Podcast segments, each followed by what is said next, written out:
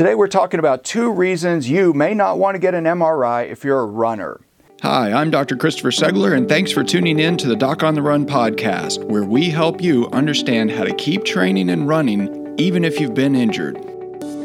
Now look, an MRI is an interesting diagnostic tool, and we often think that an MRI is the best thing to show you what's going on inside your body when we suspect you have some kind of injury and your doctor's having a difficult time making a diagnosis.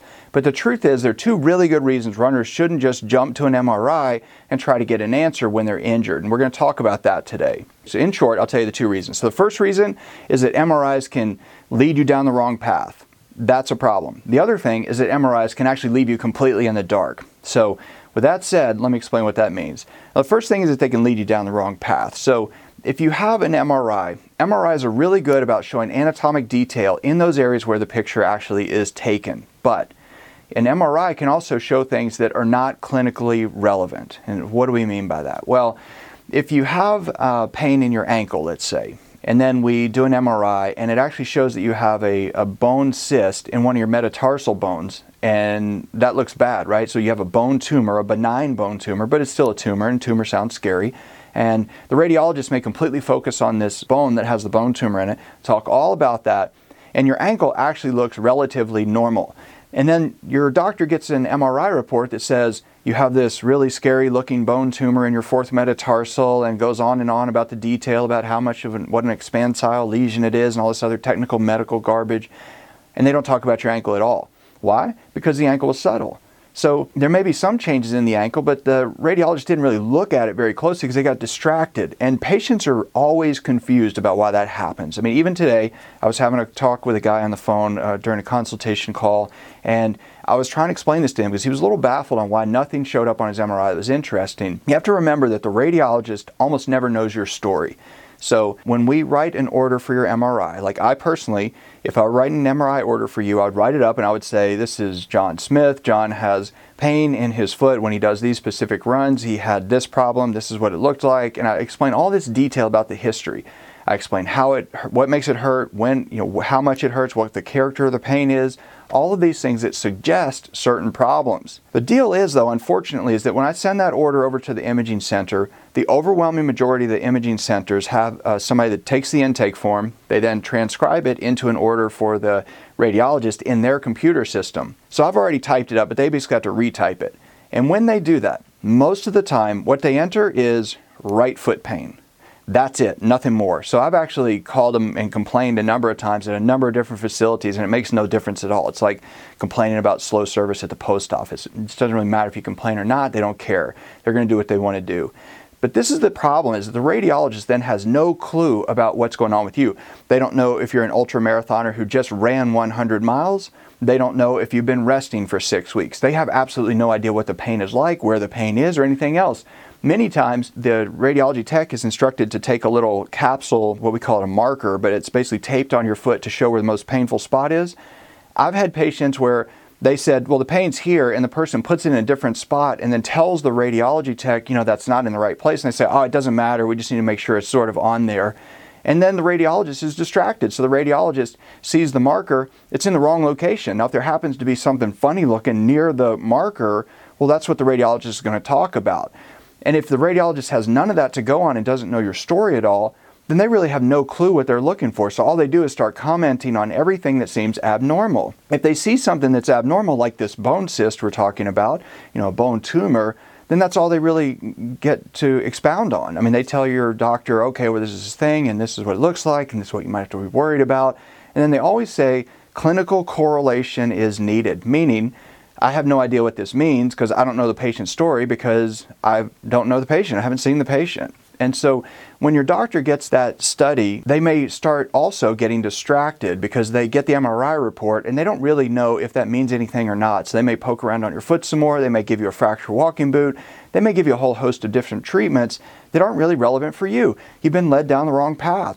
That does happen quite a lot. And it does happen in reverse. I mean, I've had patients that have a huge, really nasty looking arthritic ankle, but they actually had no ankle pain. But then everybody wants to focus on the ankle that looks so horrible on the MRI because it looks like it should hurt. But if it doesn't hurt, it doesn't hurt. So you have to be worried about that as a risk when you go get an MRI, that you might get led down the wrong path. Even worse, The second problem with an MRI is that instead of showing you something that maybe is worrisome that you didn't know existed, it can actually falsely make you think that nothing is wrong at all. This is the Doc on the Run podcast. Don't go anywhere. We'll be right back. What's a virtual doctor visit? The idea of not running at all while waiting for my foot to heal was simply depressing. I really needed a second opinion from an expert, someone who specializes in helping runners.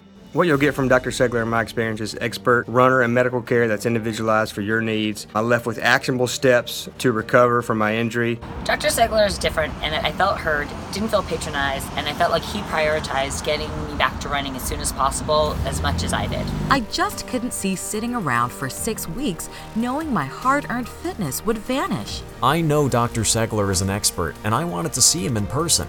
But frankly, I just couldn't afford the cost of a house call. I saved enough money to pay for my next marathon registration. You'll have an appointment with Dr. Segler, whether it's via Skype or on the phone. You can expect one, he's going to be on time. Two, he's going to be able to spend more time with you than the typical uh, visit in a doctor's office. And both of those are going to result in more effective diagnosis and treatment plan for you. I'm a young woman in the Philippines and I hurt my ankle yesterday. I just wanted to say thank you and that it's such a relief to be able to find a website like yours and get some information when I'm in a place with uh, little to no medical care. So I just wanted to call and say thank you. You're awesome. Book a virtual doctor visit and get a second opinion online today. Welcome back to the Doc on the Run podcast. The second problem with an MRI is that instead of showing you something that maybe is worrisome that you didn't know existed, it can actually falsely make you think that nothing is wrong at all. So you have to remember that an MRI is slices. So you get uh, all these slices, and it depends on the protocol. So there's slices all through the foot, you know, different distances. It depends on what the program is and the protocol that they use. But I actually have uh, recently, I was working on a, a case where the, the gaps were four millimeters apart. So four millimeters between slices. So this is a long way apart. And I was trying to explain this to someone. I was sitting in his office and he said, But there's nothing on the MRI, so it must be fine. And I said, Well, okay, I know you think that. And then I turned and looked out the window. In his office, there were those long vertical blinds. And I said, Okay, let's imagine for a second that those blinds are four millimeters apart. And what if we put a piece of tape or you know blackout between each, uh, every alternating, every other one, every one of those blinds, every other one, we blocked them out. I said, from where you're sitting, if you look out the window, can you see Walmart? And he said, yes. And I said, but if you look in this slice, can you see Walmart? And he said, no, not actually. So what do you see? And he said, well, I see the, the tree. Okay, great. So you see a tree. And then what about the next one? Can you see the sign for the Best Buy over here? And he's like, well, yeah, through there. And I said, but the next one, you don't see anything. So if you look through this one, what do you see? I see a telephone pole. Okay, so does that mean there's no Best Buy there if all you see is the telephone pole? Absolutely not. So the thing is, we went through this, and it seemed like a, a, sort of a silly exercise to him. But the truth is, then he did get it. I was saying, well, you can't even see this person over here. You can't even see that car over there. If you were to block out each of those, and when the when the gaps are four millimeters, that's a long way in the foot. So if you have a plantar plate sprain, you might completely miss it. You might not see the tear at all. If you have a neuroma, you could even have a relatively large neuroma swelling within the nerve and not see it. So it is possible to not see a neuroma on an MRI when it might be there. And it might be a very subtle finding. It might be one of those things that's very difficult to tell. And if you don't really look for it, you might miss it because you have lots of pictures to look at when you get an MRI. And this can happen with a number of different structures. You know, it doesn't have to just be a plantar plate sprain or an MRI. You can get a false negative with all kinds of different problems in the foot just because they're so far apart in those slices in the actual pictures that you're looking at. If you have pain in the heel and it's actually caused by a nerve, you almost never see that nerve. So I've asked hundreds and hundreds of doctors when I lecture on runner's heel pain at medical conferences, I always ask the audience, who here has actually seen an entrapped nerve on an MRI? Never. I've never had one doctor say, yeah, my patient had an entrapped nerve that looked like plantar fasciitis, but it was actually a trapped nerve and the radiologist caught it on an MRI. I've never seen it. In fact, I use as an example these slices of an MRI where the patient basically had to have surgery to take this thing out of his heel and you couldn't see it at all. And I even called the radiologist and said, Well, what about this one slice? When you look at that image, do you think that might be it? And she was just like, I don't really know. I mean, maybe, but it doesn't really seem that interesting to me. And so that's the thing is you got to remember that you can get two different things. You can get led down the wrong path because you get a false positive. You, you know something shows up on your MRI which technically is not normal, It isn't good, it looks terrible, but it doesn't bother you. If it doesn't bother you, who cares? And then um, at the other side of the coin, you can see things that are you know, we know are bothering you, but you can't find them on an MRI because the slices are too far apart. It actually misses them all together. And in which you know in which case you don't get better anyway because then you think that you've ruled out one problem when it's actually still there. So an MRI can be a useful tool. It can help your doctor figure out what's going on with you, but it shouldn't be the thing that you originally jumped to. And even if you get an MRI and then the doctor says nothing's wrong with you, that doesn't mean nothing's wrong with you. I've done lots of second opinions with uh, runners who have fractures that have been missed, they have other problems that clearly show up on the MRI. But for whatever reason, the doctor missed them. The doctor just didn't see them and put it together with your story, and then you wind up not getting better. So just remember go see a doctor who knows what they're doing, talk to them, ask lots and lots of questions because most doctors do know what they're doing. So if you can slow them down by asking questions, then you'll get a better result. You just have to pin them down on why it is that they believe you either have or do not have a specific problem. You need to pin them down on why you can or cannot actually run or continue to train with the problem you have right now. An MRI doesn't always give you those answers. So you have to make sure that you're seeing somebody who's an expert who can actually give you those answers when you need them so you can get back to running as soon as possible. If you have a question that you would like answered as a future edition of the Doc on the Run podcast, send it to me, and then make sure you join me in the next edition of the Doc on the Run podcast. Thanks again for listening.